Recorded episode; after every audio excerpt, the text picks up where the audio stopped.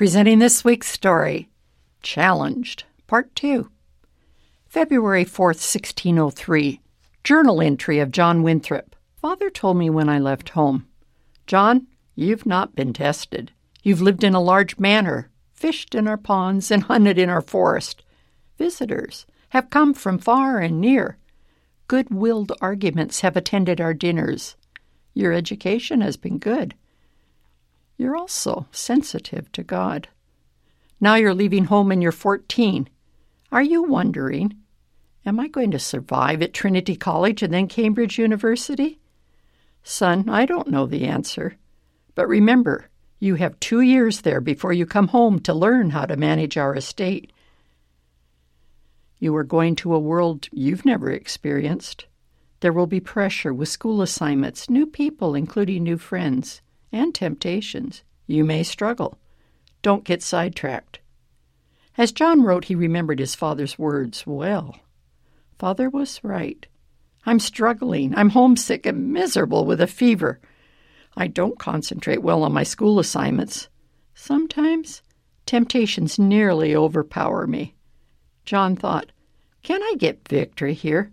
I'm used to reading the Bible and praying, but I need a more personal understanding of you, God. Please, guide me. Everyone here is expected to attend the Church of England services, but they are so dry they make me angry. Sometimes the preachers don't show up to preach. Their sermons don't help me to understand God or the Bible or how to resist temptations. I am beginning to know some Puritan students and teachers. They are part of a group of people that declare the Church of England needs to be reformed and return to teaching the Bible. It needs to teach right living and humble hearts. To see cruelty and dishonesty and do nothing to stop it, it is not God's will for His church.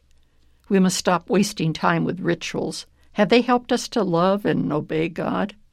I, John Winthrop, am beginning to agree with the Puritans. They believe that God does not want the church to be under the authority of any king or queen or pope. The church should be independent of a hierarchy of rulers. Those are radical convictions. Some people say they're treason. Queen Elizabeth has the title of Supreme Governor of the Church of England. She is opposed to the Puritans. She believes everyone in England should attend the Church of England's services. She would like all public and church officials to take the oath of supremacy, but the bishops of the church have resisted. So only public officials, including members of parliament, take the oath. It begins I do utterly testify and declare in my conscience that the Queen's Highness is the only supreme governor of this realm. Two years passed. John became a Puritan and learned to care for the family property. He studied law and attended Gray's Inn Law School. His first and second wife died, but his third marriage brought him and his wife tender love.